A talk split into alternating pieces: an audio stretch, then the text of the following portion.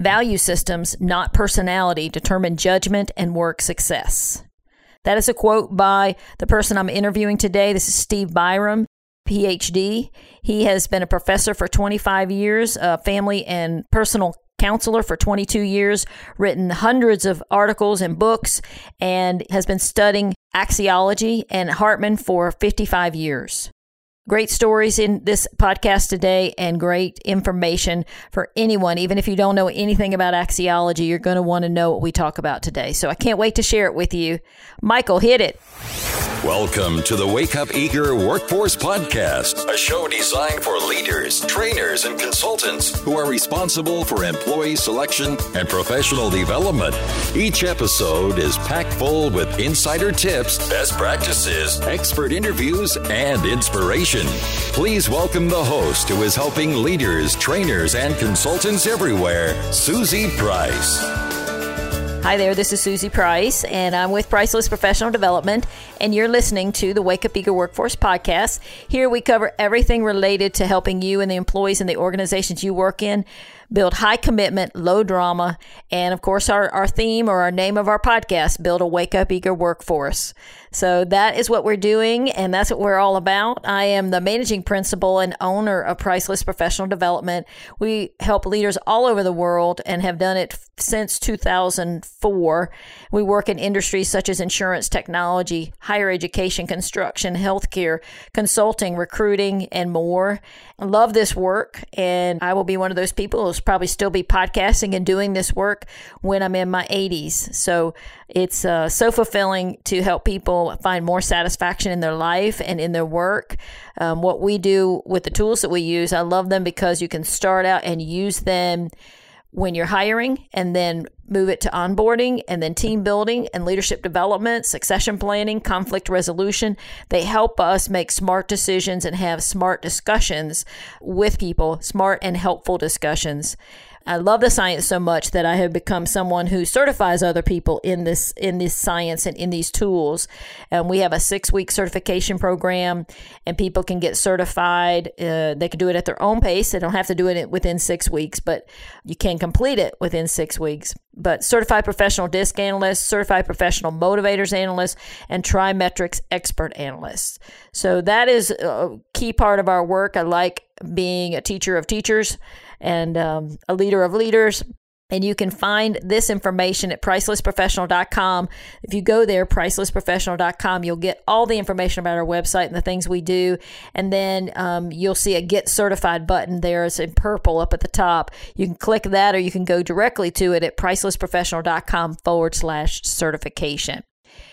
So today we have a great episode, but I want to also mention with the podcast, if you would like to leave us a review or subscribe, if you go to pricelessprofessional.com/review, it's all lowercase, or pricelessprofessional.com/subscribe, it will give you insight in how to leave us a review. That helps people find us. Subscribe will help you actually get our app on your phone. So anytime we do have episodes, you'll get them immediately.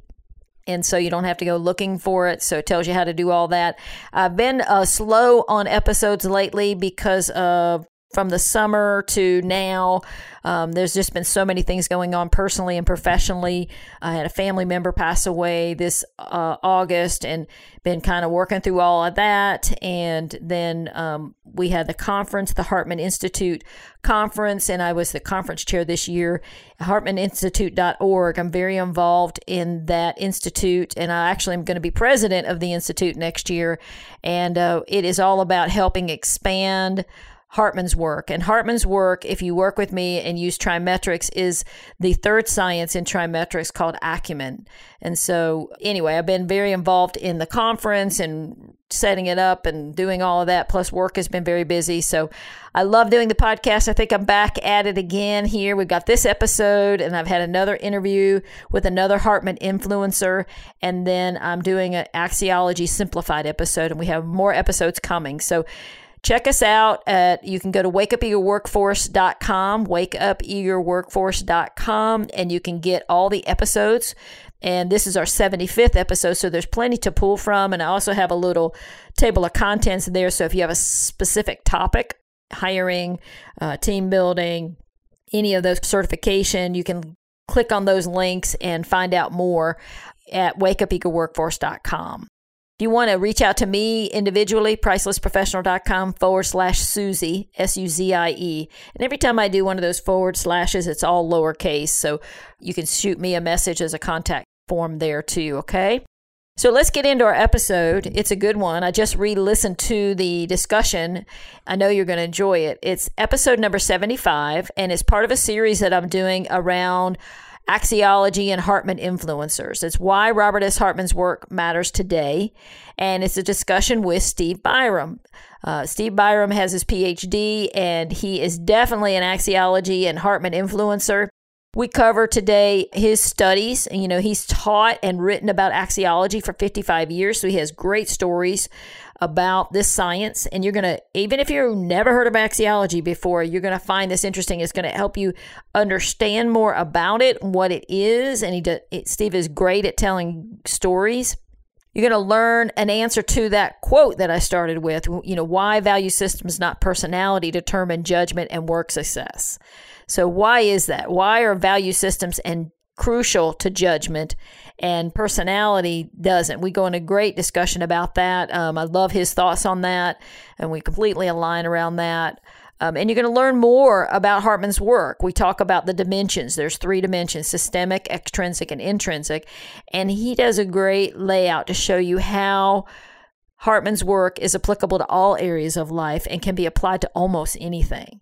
So we have show notes. They're very detailed usually on the webpage. And then we also have a transcript. So you can get the full transcript and skim through the information. Sometimes I don't want to listen because I don't have time, but I do want to see the transcript. You can do the same thing.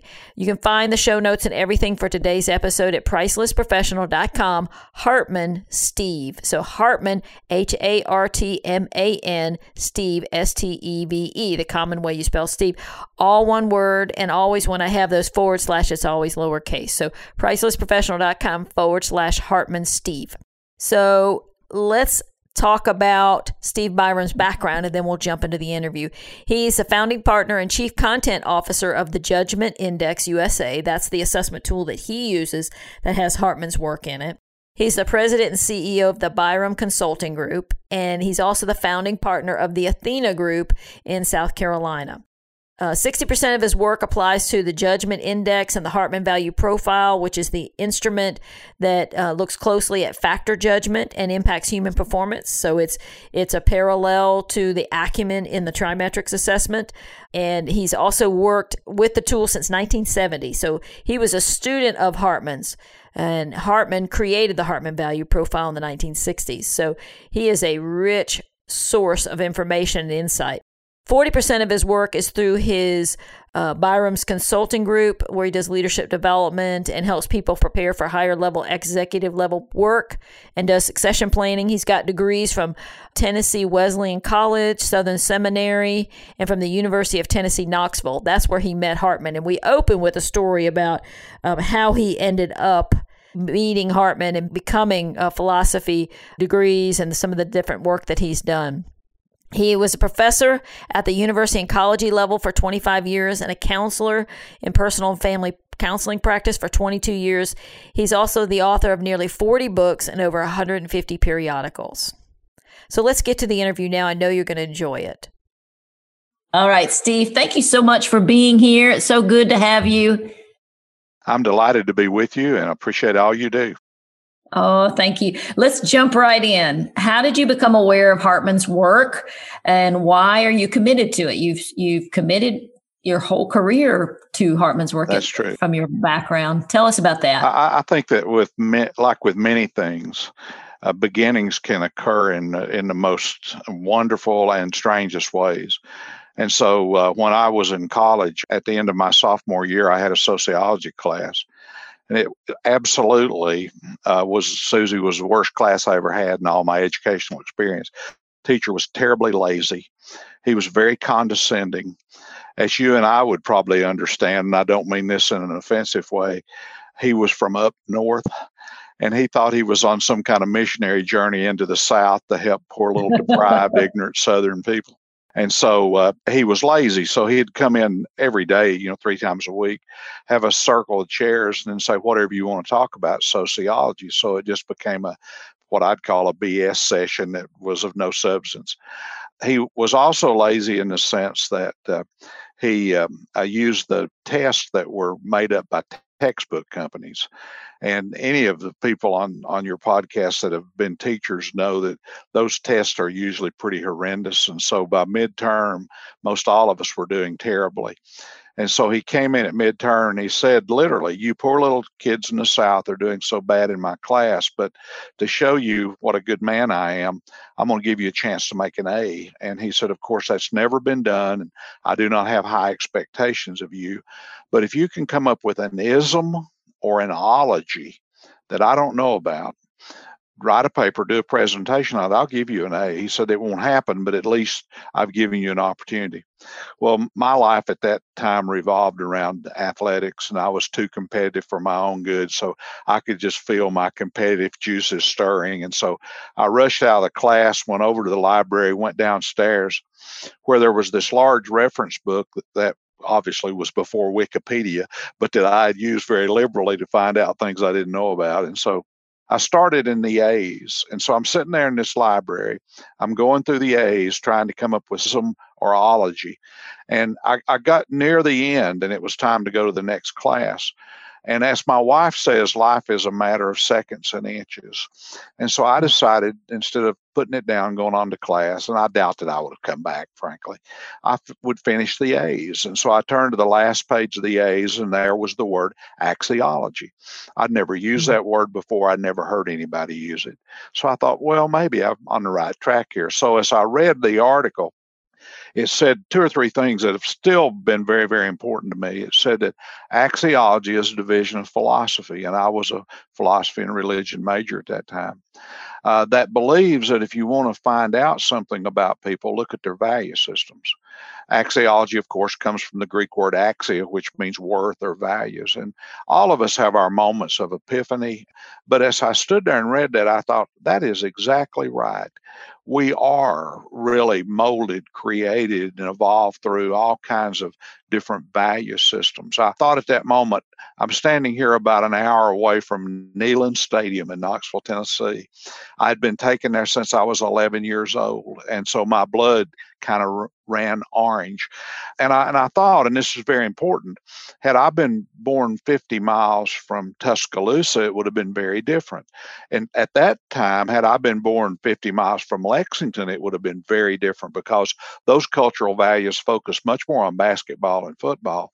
And then I said to myself, thank God I wasn't, you know, born 50 miles from Gainesville. But that's a story for another day. But then I also thought, where I was standing there was probably 3 or 4 blocks from the church I was taken to as a kid.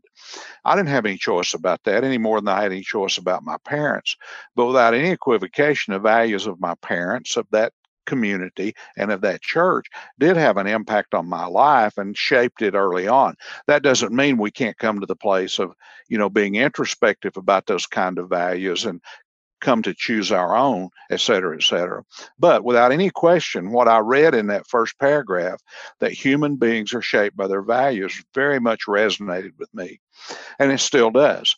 I read on, and it started talking about this guy, Robert S. Hartman. I had never heard of Robert Hartman. I had no clue who he was, but he was identified as kind of the father figure of modern axiology and the person that people were beginning to turn to more and more to find out about this whole area of philosophy. And so, you know, at that point, I'm finding out about Robert Hartman. And then the last thing it said that was of such great significance then and now is that Hartman had determined if you really wanted to know something about someone's values, don't just look at their head and what they think, or their hearts and what they may believe, and especially their mouths and what they might say. Look at their judgments, look at the decisions that they make and how that drives the actions of their lives. Those are all still core principles to me. And so I began at that time, probably 18 years old, to study Hartman. And I was kind of a very disciplined student. I liked studying and still do. And so I really kind of got deeply into Hartman by the end of my sophomore year in college. The last 2 years, almost everything I did kind of circulated one way or another around Hartman. Then when I went to Kentucky to do my first master's degree, it was still relating Hartman to all the other things I was dealing with. And so I can again recall, and then I'm going to stop this answer, being in the library in Kentucky and reading a journal that Hartman contributed to regularly. And in the back of that journal was a kind of gossipy section. Academics can be real gossipy sometimes. And so I turned back there, and it said back there that Dr. Hartman had determined that he was going to spend the rest of his life, and this was like 1968, 69, that he was going to spend the rest of his life kind of living in places where he loved to be. That's really a pretty good idea, to tell you the truth. And he had kind of been all over the world numerous times, and he had narrowed it to two places, Cuernavaca, of course, in Mexico. And where he lived there was very beautiful. Gilberto has sent me a bunch of pictures lately of that whole environment. And then the hills of East Tennessee, which clearly demonstrated that Hartman was a man of great genius. He had known and been in conversation, of course, with John Davis. And so he was given this opportunity to come and teach at the university. And so I kind of made a beeline to finish my first master's and then come to Knoxville and have the chance to study with Dr. Hartman in the 3 years before he died. And not only to study with Dr. Hartman, but also to study with Rem Edwards, which was a profound influence on my life, with John Davis and with a guy named Rolf Dieter Ehrmann, with some people in their religion department. So that experience at UT was a fundamentally important experience. I began to use the tool immediately with students and found out that it created great curiosity with people. And if you can ever get people curious, you know, that can be a portal to a further conversation.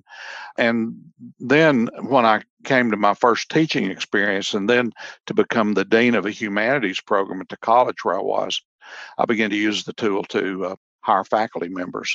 And we're still talking about the middle 70s. And then by the late 70s, I was also given the responsibility of being dean of what was called continuing education in our college for about 18 months. And so we were building work out into business and industry. And so immediately when I got out there, I could see the need for the assessment and begin to use it, first of all, in the Tennessee Valley Authority, and then HCA hospital systems. And then it just spread, you know, through the rest of my life. And so that's kind of how I first got to know Hartman. I found him an enchanting man. That's the only word I can use for it. He was. I love that description, enchanting. He was just full of good humor. He was so smart. He knew a little bit about everything. He had wonderful stories. I was interested in his Germany, Hitler stories and all of that sort of thing. I think he was interested in me because he was very interested in Southern religion and maybe even a little bit in the Southern, you know, affliction or obsession with athletics. I'm not even sure he would have seen religion in that very differently. So a lot of conversations that we had moved in those arenas. So that's kind of how I got engaged with Hartman, and it's been a lifelong pursuit. I mean, there's not a day passes that I'm not studying, reading, writing about Hartman. Yeah. Wow. Well, it's amazing to me, divine moments.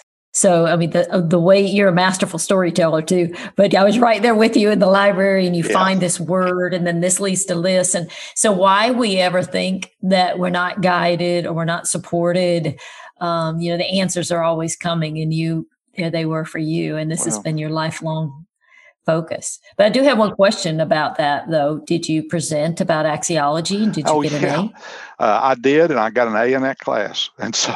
Awesome. In fact, I became somewhat famous in that college community for making an A with that guy. So at any rate. that suspense was hanging out there for me.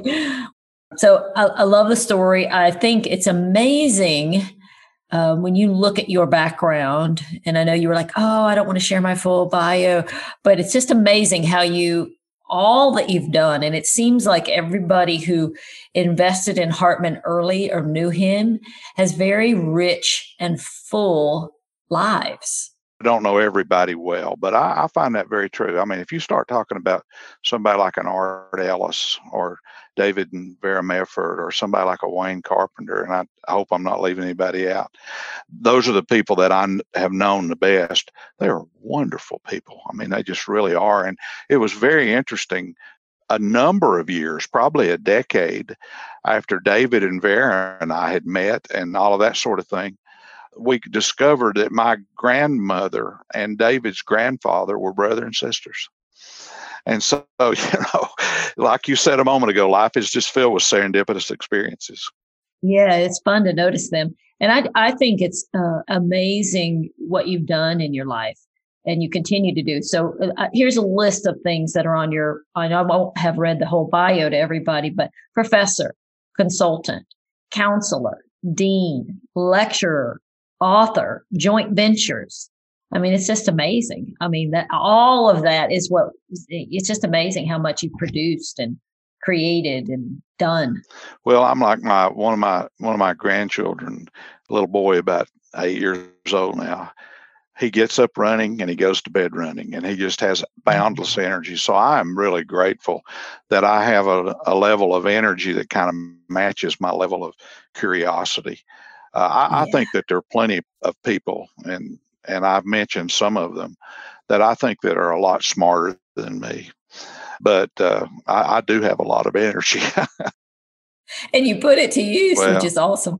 Yeah. This stuff is interesting to me. I mean, you know. Yeah, it is. It is. And it gets you. I was just talking to somebody earlier today who says, you know, I've been trained on it, but I wanted to get better at it. It's like once you start studying it, you just kind of can't stop because it's limitless. You just want to know more. Well, I think it is. And I think that it's like a treasure trove that you just can't get to the bottom of. I mean, all the stuff that's at the Graduate Library in Knoxville, I've fooled around up there for decades, but I feel like I've only just scratched surfaces. And so, you know, I think it's important to say I was raised by a father who had very little education, but was almost like a mechanical genius. He was the foreman of a farm implement company and just ran that, so he could do anything with tools. And so I was raised around tools, and tools are still very important to me. I mean, if you look at the tools that I build furniture with, or if you look at the tools that I build model airplanes with, I hate a tool that doesn't work. I mean, nothing will rile me more than a tool that promises and doesn't deliver.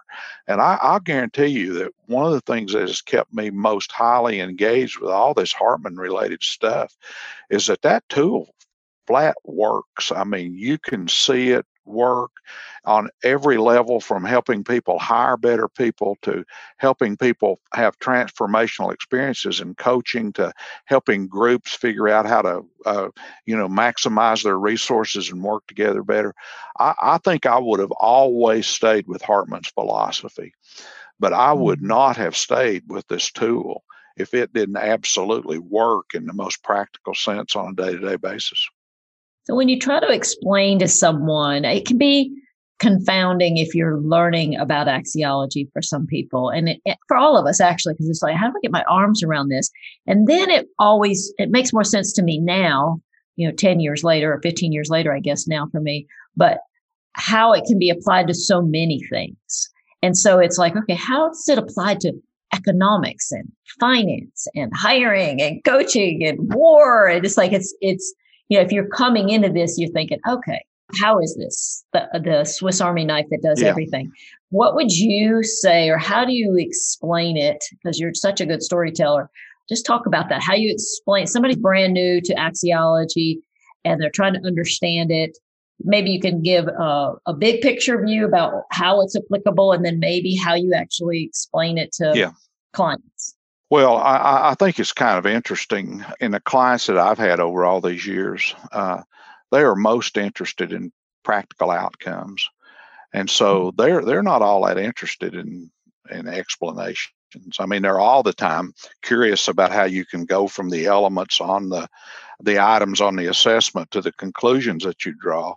But boy, I mean, if you go to work with somebody and suddenly you've helped them reduce their turnover from 40% to less than 10%, they really aren't all that concerned about, conceptual issues.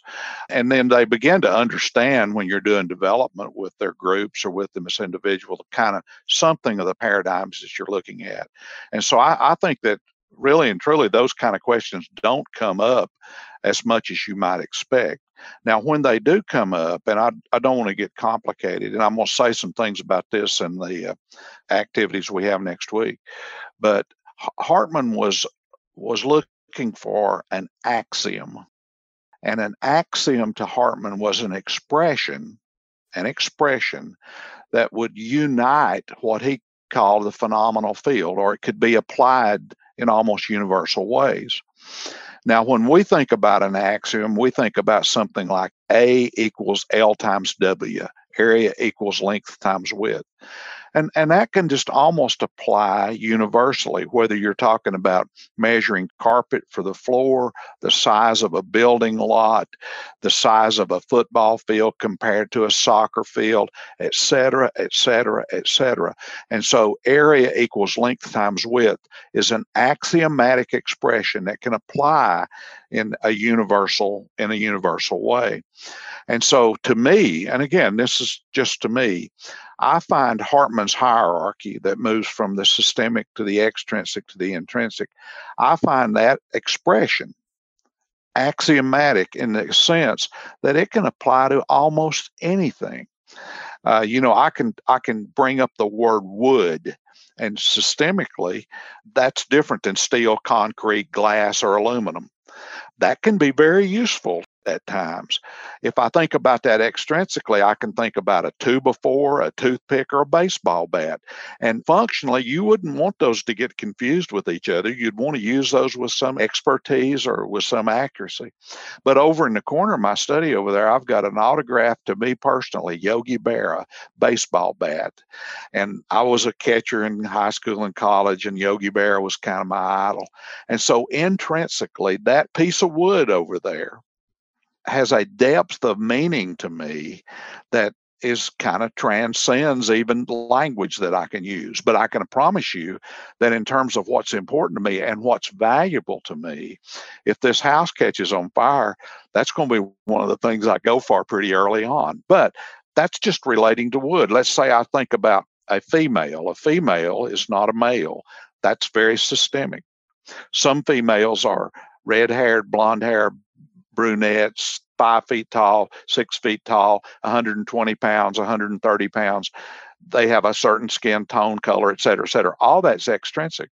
But when I talk about my wife and I say that she's the love of my life, suddenly I've kind of gone to something that's very intrinsic.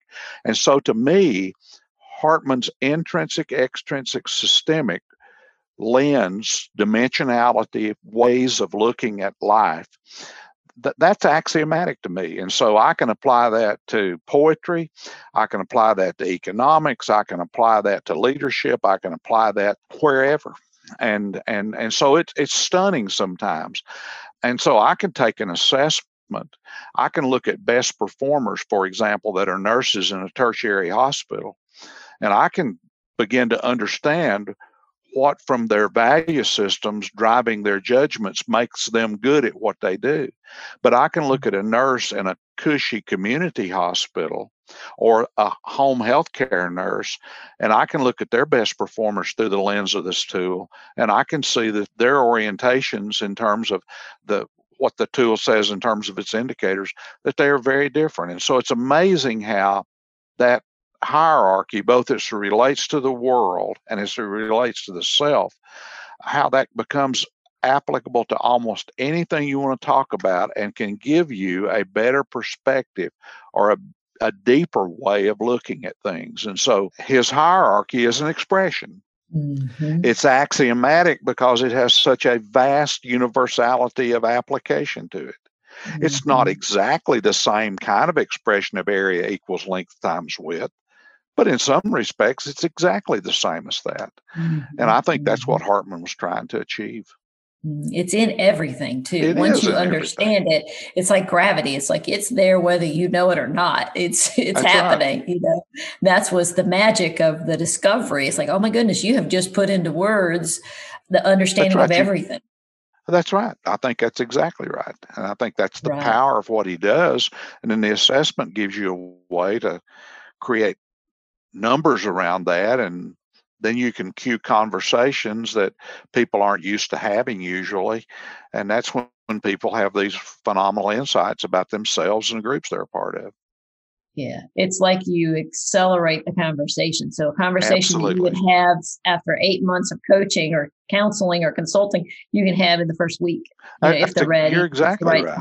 It's amazing. In the 22 years I had a counseling practice, before I would see somebody, they'd have to come in, fill out paperwork and all that kind of stuff, and they'd do an assessment.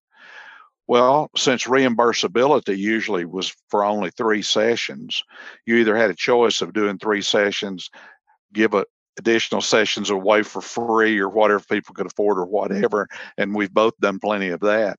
But if I had that Hartman assessment before those people or that individual came in, I could cut right to the chase of what would be the most important conversation. And they'd go out there and they'd think I was some kind of genius. Well, that wasn't true. I was kind of like, in the movie Patton, when he has these victories in Africa over Rommel, and he would say, "Rommel, you glorious bastard, I've read your book." And so in some respects, when you have a chance to see that assessment on somebody, you've kind of read their book and you're ready. You said it perfectly. You're ready to start having significant conversations from the first moment. It's so interesting to me, too, when I see someone's results. I don't know what comes over me. It's like I just feel so much love. It's no matter what the results are, there's never a bad result. Here is insight. And then what are they trying to achieve? And now here is oftentimes the information you need to help them achieve it. And it's just, I don't know. I think sometimes people are afraid when they see scores that aren't as strong or they feel. But I guess maybe that's part of growing into it. But I just feel like such a deep appreciation and so much excitement, because now that we know this about where we are, we can do something with it. Well, I think that's exactly right. And, we went through, 10, 15 years ago, this trend of an emphasis on crucial conversations or critical conversations was actually fairly accurate. We are straining and stretching to have crucial, critical conversations. But what's going to be the spark to that? And I think that the tool can certainly be a spark to that. And so I will always tell people, I don't think Hartman's tool is a magic wand or a crystal ball, but it sure can be a catalyst for very significant conversations that people can have within their own heads or that people can have around the table with the other people they're trying to accomplish tasks with. So it's interesting, on your website, I watched the video, and we'll put links to everything, all your contact information at the end, but there was a video and I liked how you said it was very succinct, or someone said it, value systems, not personality, determine judgment and work success. That's it. Value systems, not personality, determine judgment and work success. Well, you see, I think at that point you're edging up on probably what is the really serious conversation to have about this, and a conversation that is somewhat controversial, I guess, and that I'm certainly not trying to be pushy about. But I think that historically we've had at least 3 or 4 different critical ways of assessing people. We've had IQ tests like the Stanford-Binet, and early on I used those a lot, because early on they could tell you if someone had a degree of literacy that allowed them to be trainable. That was often important information. But by the time you get down to the late 60s and early 70s, people are educated enough that those IQ tests really lose a lot of their relevancy.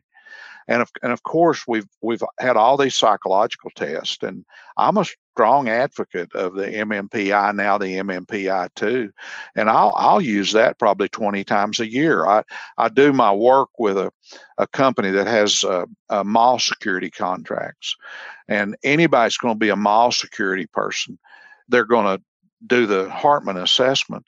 In about 2% of their workforce, they'll have people that carry live weapons.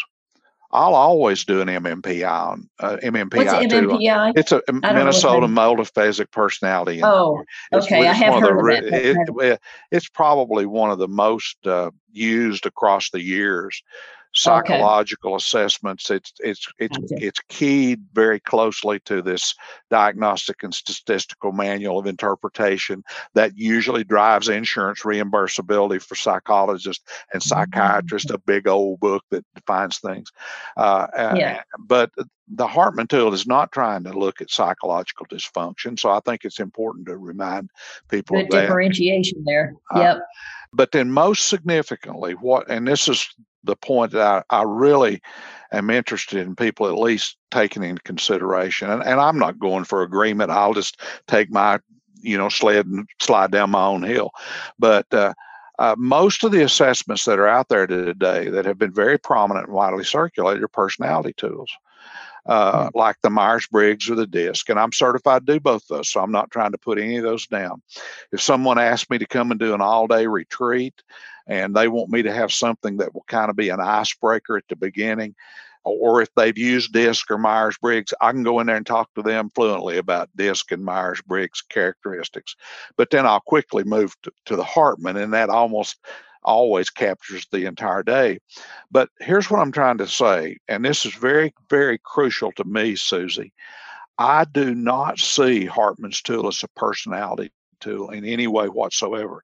It's an axiological tool. It's not a psychological tool. And I don't go asking for agreement about that, but that's one of my strongest convictions. I think the reason why we use the word personality so much is that when most of us went to college, and then the generation probably before and after us now, they would take an introduction to psychology class. I mean, it was almost as much of a class that was taken as a literature or an English class. When I was a dean, I had huge numbers of people in my division that were taking intro to psych classes. And so what's the word that shows up there that infiltrates its way into the modern language? It's the word personality. Personality is one of those words that has very, very, very broad connotation, almost to the place that it becomes a cliche. It's a word that people use constantly, but if you try to pin them down about what it means, my Lord, it'll mean 50 million different things. And so it doesn't have much denotation, or it doesn't have much specificity, but we use it almost as a default part of our language. And so I just think personality tools don't go deeply enough. I mean, everybody that I agree. Could write introverted to top of a page and talk about 10 situations in which they're introverted. They could write extroverted to top of the page if they turned it over and have 10 situations in which they were extroverted. I can tell you that on every personality test I've ever taken, I blow the end out of the introvert scale, but I'll make 200 presentations a year. And so, I mean, that's not very introverted thing, but somebody like Art Ellis or somebody like Rem, who've experienced me, they would probably immediately say that I'm introverted. Extroverted. No, I think they'd say I'm very introverted. Okay. I've just only experienced you as a speaker and today, and so I see you. It's like, they would say you're extroverted. And that is either not me or not me at my more essential core. That's something I've learned how to do. And so at any rate, I just think that personality doesn't go deeply enough. And what the Hartman tool as an axiological tool is doing is looking at people's judgment. Now, when I make that point, I'll say to people, who in the room's got young kids? And of course, there's a multitude of people always have young kids. I'll say, how many of you want your kids to grow up and be real smart? And everybody raises their hands. And I'll say, but now remember that kind of smartness comes from the mother, not from the father. Oh, everybody likes that. And then I'll say, you want your kids to grow up and not have psychological dysfunctionality. Of course, everybody wants to avoid that. And then I'll say, you want your kids to have nice personalities that people can relate to in ways. There's nothing wrong with that. Everybody agrees with that. But then I say, but when you think about what you want your kids to be when they come along, you want them to have good judgment. And you may be more responsible as a role modeler and a teacher of good judgment than any of these other things, because you could be the highest IQ, most psychologically well-balanced, most charming personality person in the world. But if you don't have good judgment, All that other stuff goes vulnerable in a heartbeat, and we see it all the time. And so I'm not a either or binary type of person. I'm not trying to say personality tool or the Hartman value profile. I'm a both and kind of a person. So that's fine if we want to use a personality tool, but everybody on this call that's had any experience with validity studies and performance outcomes knows that the personality tools have not been very good in that regard. But the Hartman tool is. And so I think that we need to make a fine line of distinction, not a red line in the sand, and not being egregious about it.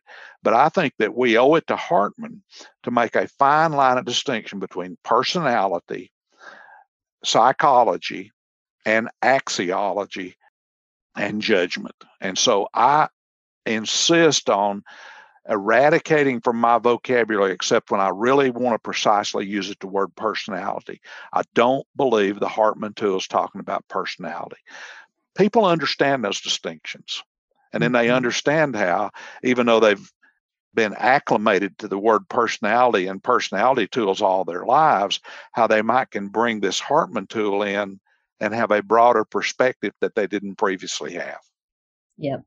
Yep. I always say that the DISC and the motivators, which I use because team building, and it's part of the trimodal part of our assessment, but that it is often gets weaponized. It gets treated as though it's measuring judgment and skill and ability. You know, just like you said, you can call somebody an introvert, but they really are capable of being extrovert. You know, so somebody the other day said, "Oh, she's a high C. She can't be a salesperson." I'm like, yes, she can. Yeah. Well, I fear that sometimes the personality tools, especially in the hands of a weekend certified user, and you've seen plenty of that, but sometimes the personality tools can become very stereotyping. And a lot of times people believe that when you get a snapshot of somebody with a personality tool, it becomes a portrait that lasts forever. Well, not everybody thinks that, but a lot of people believe that. But the Hartman tool clearly respects the fact that human beings evolve and that they're impacted by elements of their environment that can impact their assessment. And so one of the best pieces of work you're ever able to do is if you've worked with a group or an individual over an extended period of time and you've incrementally assessed them and you can see how they're trending, or how culture is trending.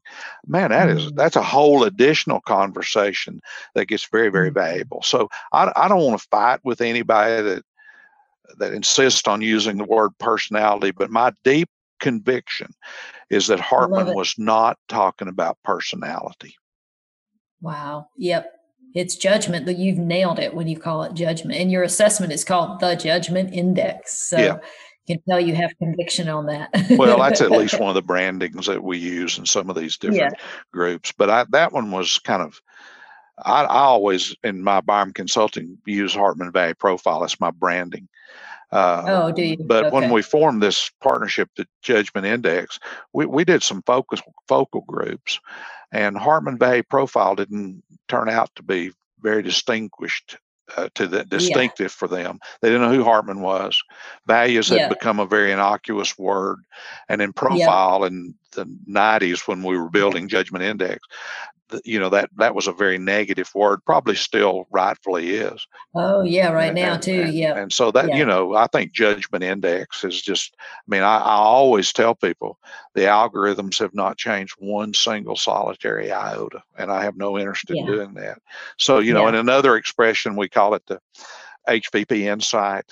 In another expression, we call it the Athena Quotient. That name hadn't gone over real well in that environment, but still, I still feel very inclined toward Hartman Value Profile, although I use Judgment Index all the time. So, well, it really does make the point that it is something different, and I love the way you outlined the four different ways. And that it's not IQ, it's not psychology, it's not personality, it's judgment. It's how you decide what you do.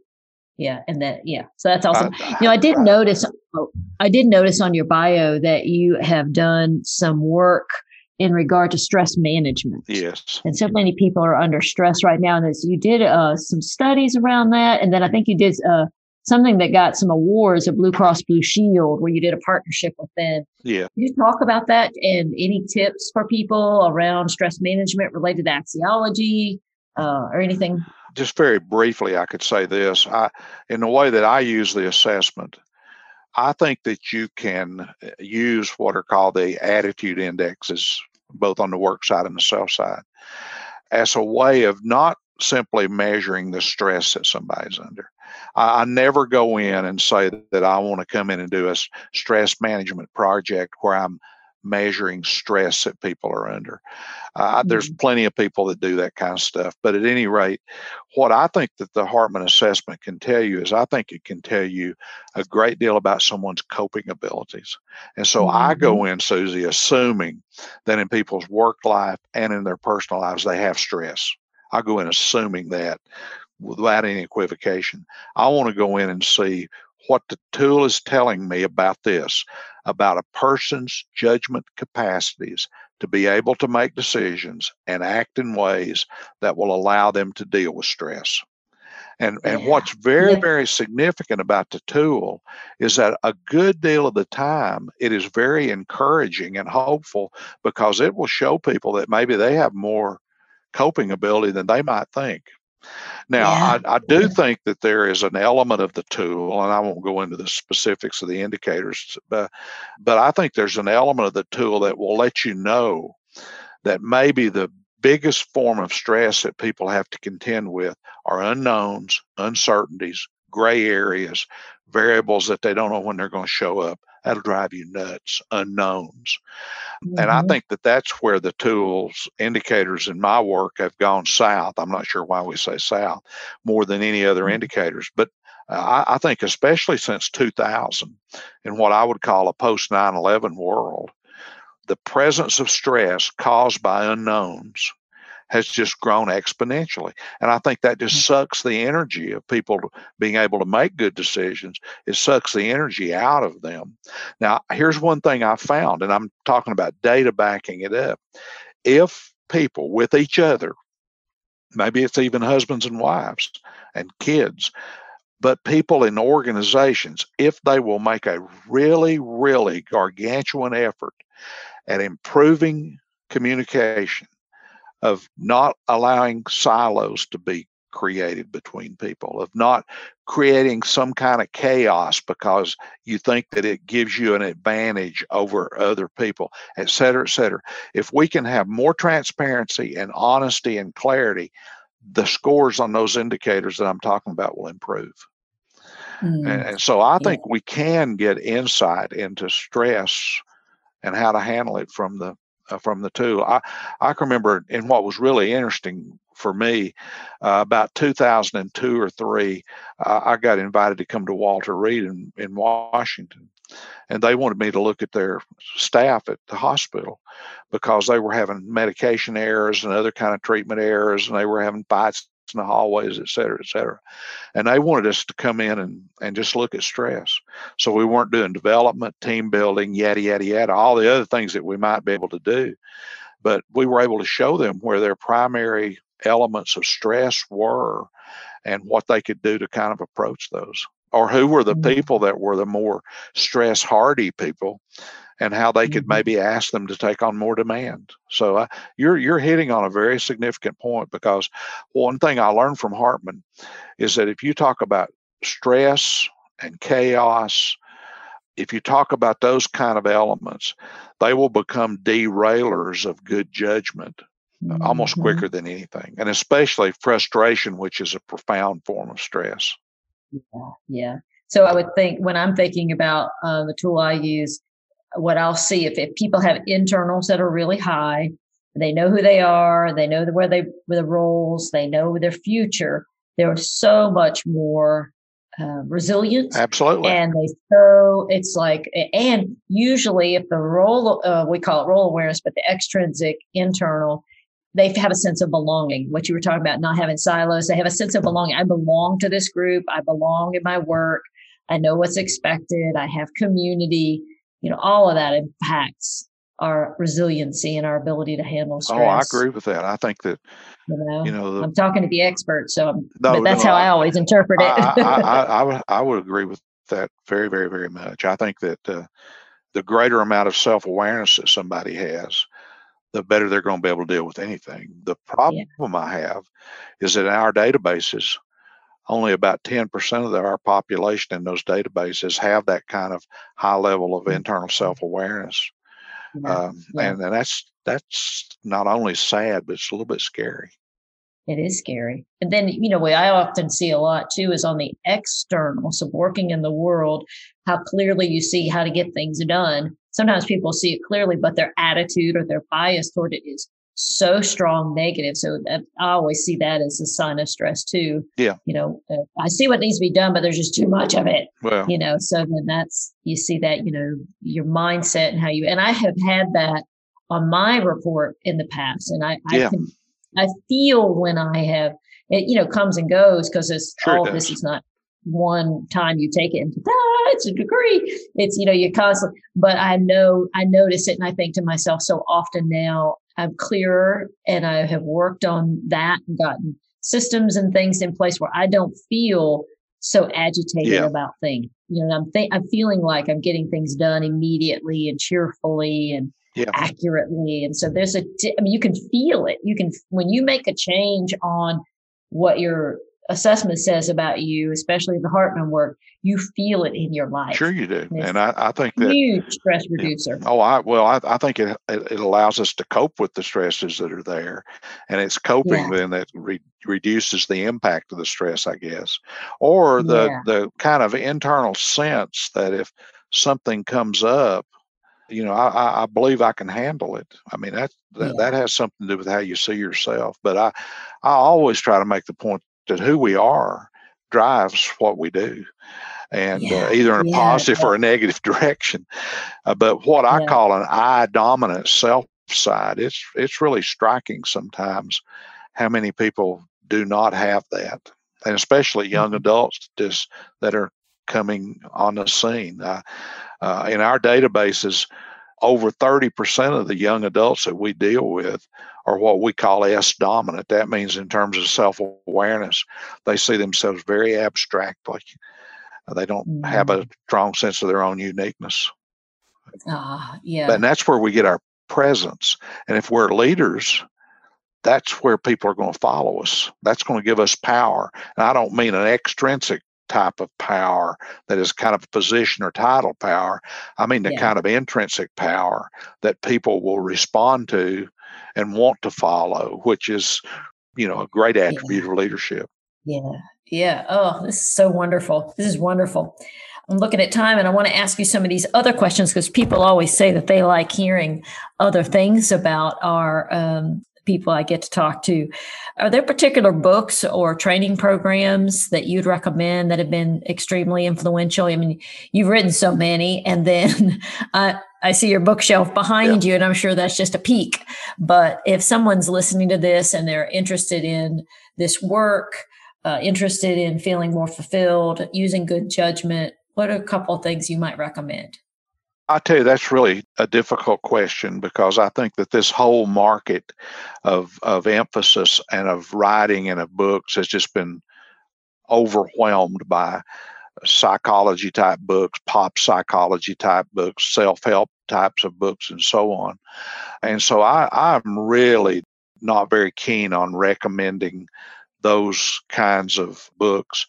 I have a minor in literature, and so a lot of times I will, if I'm recommending things for people to read, because they're always asking that question, I'll be recommending some kind of novel or some kind of biography or some kind of book of poetry or whatever the case may be. Or I think we have a lot of modern philosophers, and I don't know, philosophers is probably the best word, whose work is captured in music that we've got. So sometimes I'll make recommendations to people who are writing particular kinds of music. We are about Wake Up Eager here at Priceless. We talk about that a lot, mind, body, spirit, and you have so many interesting things to offer and have been so successful in living a rich life. I'd love to hear what are some of the top things you do around waking up eager for your mind, your body, and your spirit. Not to sound like a boring person, I spent a lot of the middle years of my life as a runner. And I did that for a lot of reasons, to keep my weight under control, because I still love competing, I guess.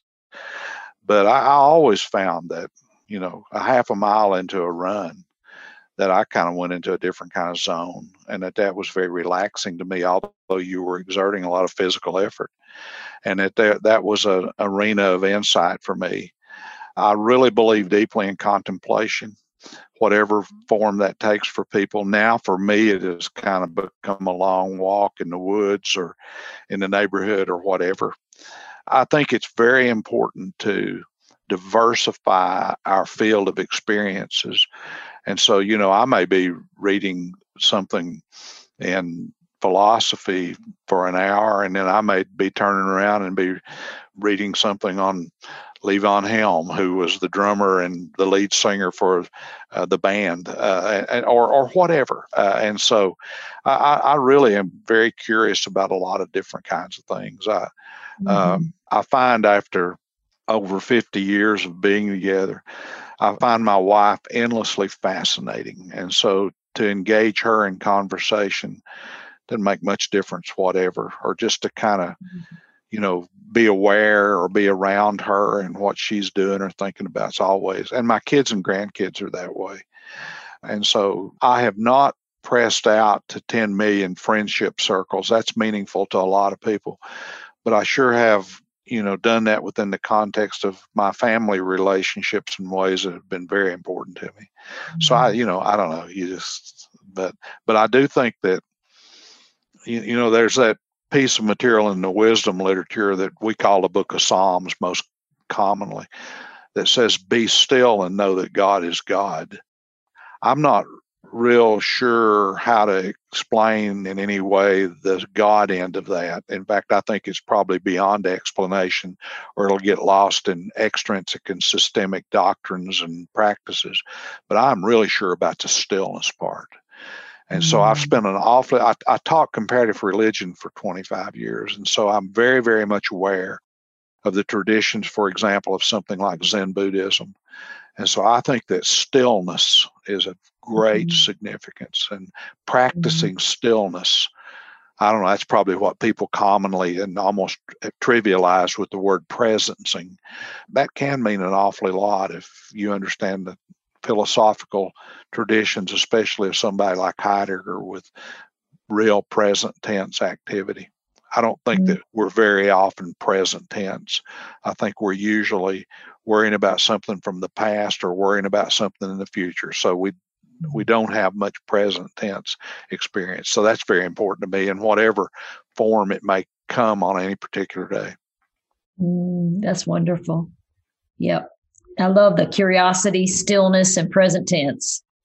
Well, Plato said, or it's attributed to Plato, that philosophy begins with wonder.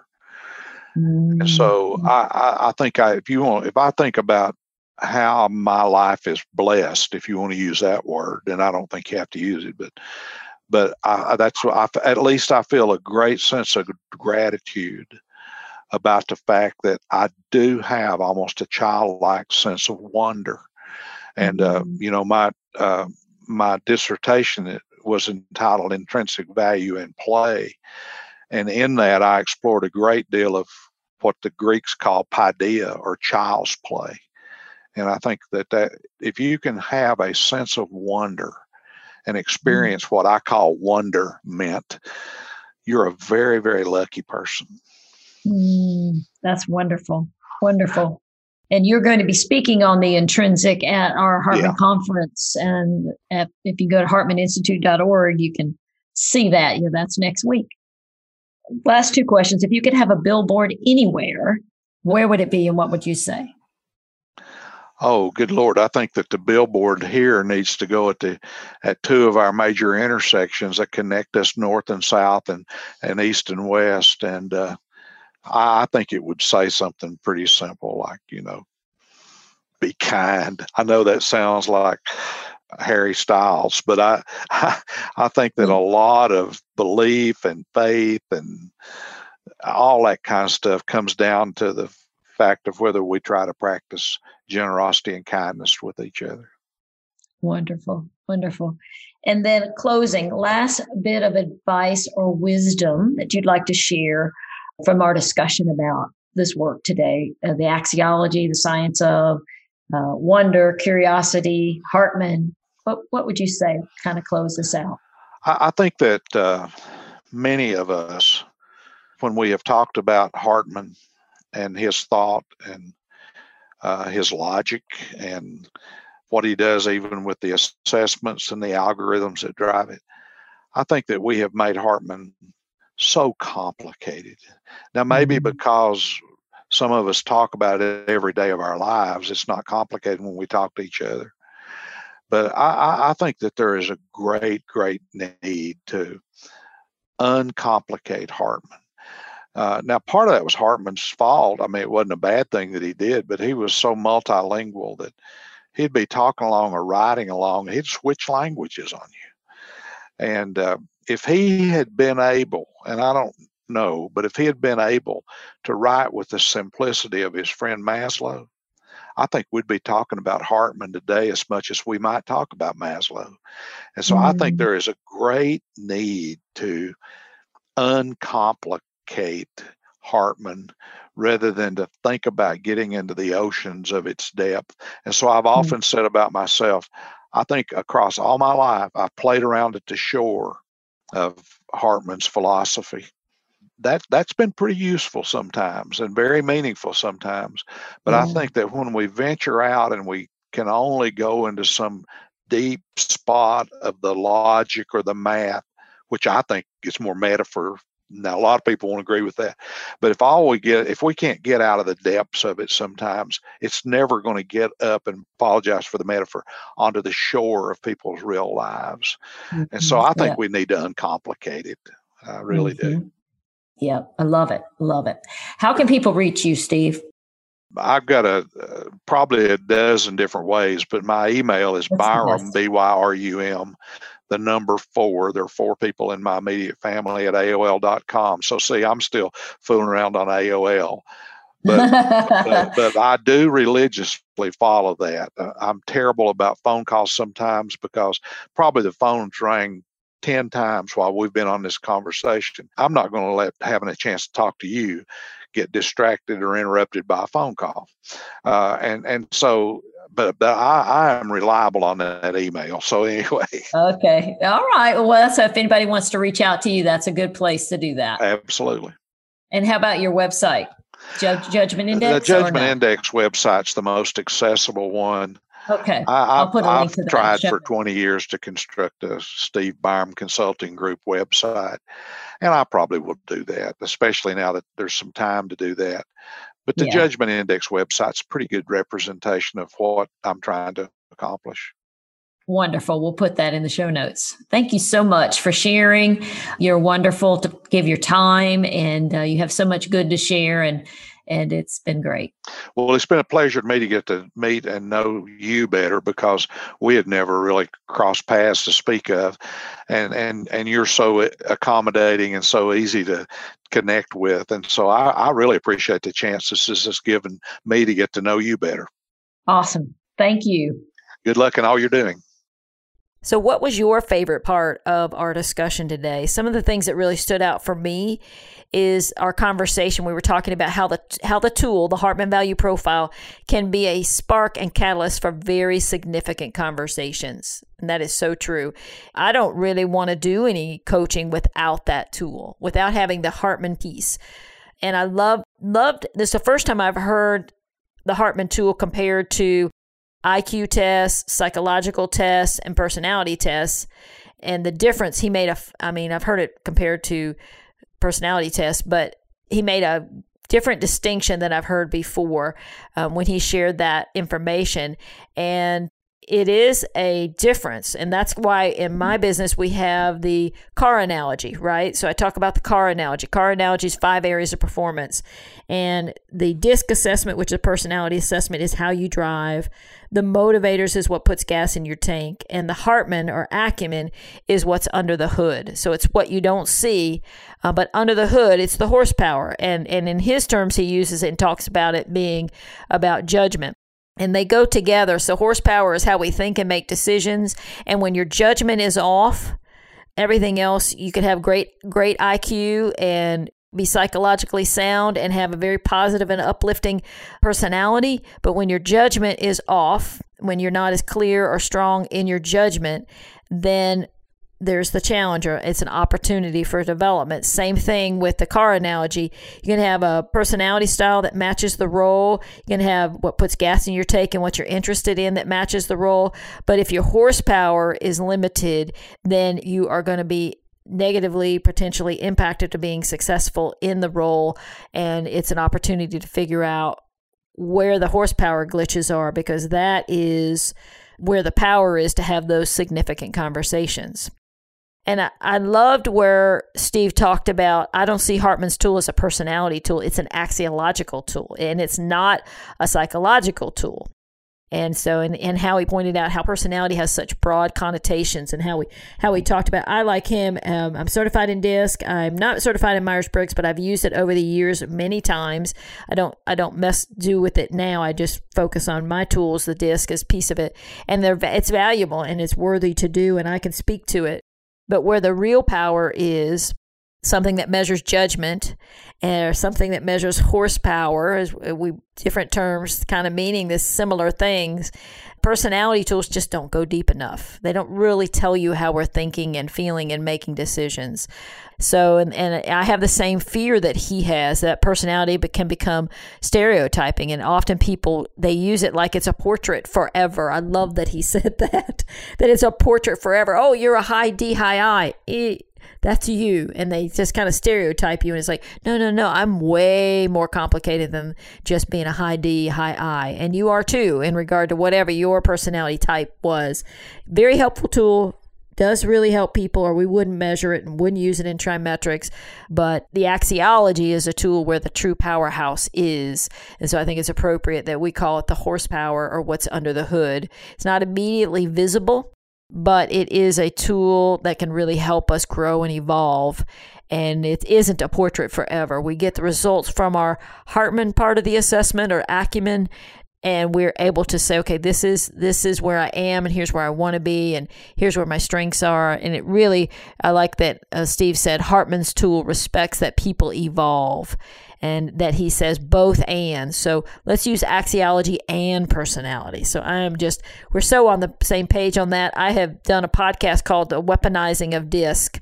I'll put that in the show notes. And the show notes are at pricelessprofessional.com/HartmanSteve. So pricelessprofessional.com/HartmanSteve. Look for our next episode. I do an interview with Dr. Rem Edwards. He is phenomenal as well. He was actually one of Steve's professors. And in this podcast, Steve Byrum mentions Rem Edwards. We had a great discussion just this last week. It's so inspiring. He inspires me on so many levels. So it's just so nice to know so many interesting people and to be able to share them with you, and to hopefully build your knowledge and understanding of the use of axiology and the use of these tools and the understanding of axiology in our lives. If you'd like to connect on LinkedIn, be sure to reach out to me. That's kind of my main social media platform these days, where we've got my page, Suzie Price, and then we have Priceless Professional Development's page and a Wake Up Eager Workforce page. So you can kind of connect with us there if any of that is interesting to you. And again, if you want to keep track of episodes, go to pricelessprofessional.com/subscribe, and you'll be able to get the steps on how to do that. And pricelessprofessional.com/review. Always leave us a review. That would be appreciated. Can't wait to talk to you on the next go round. Reach out if I can be of help. Suzie Price, pricelessprofessional.com/Suzie. We'll see you on the next go round. Take care. This episode of the Wake Up Eager Workforce Podcast was brought to you by Priceless Professional Development. Thank you for tuning in. If you enjoyed today's show, head over to pricelessprofessional.com to gain access to more professional development resources.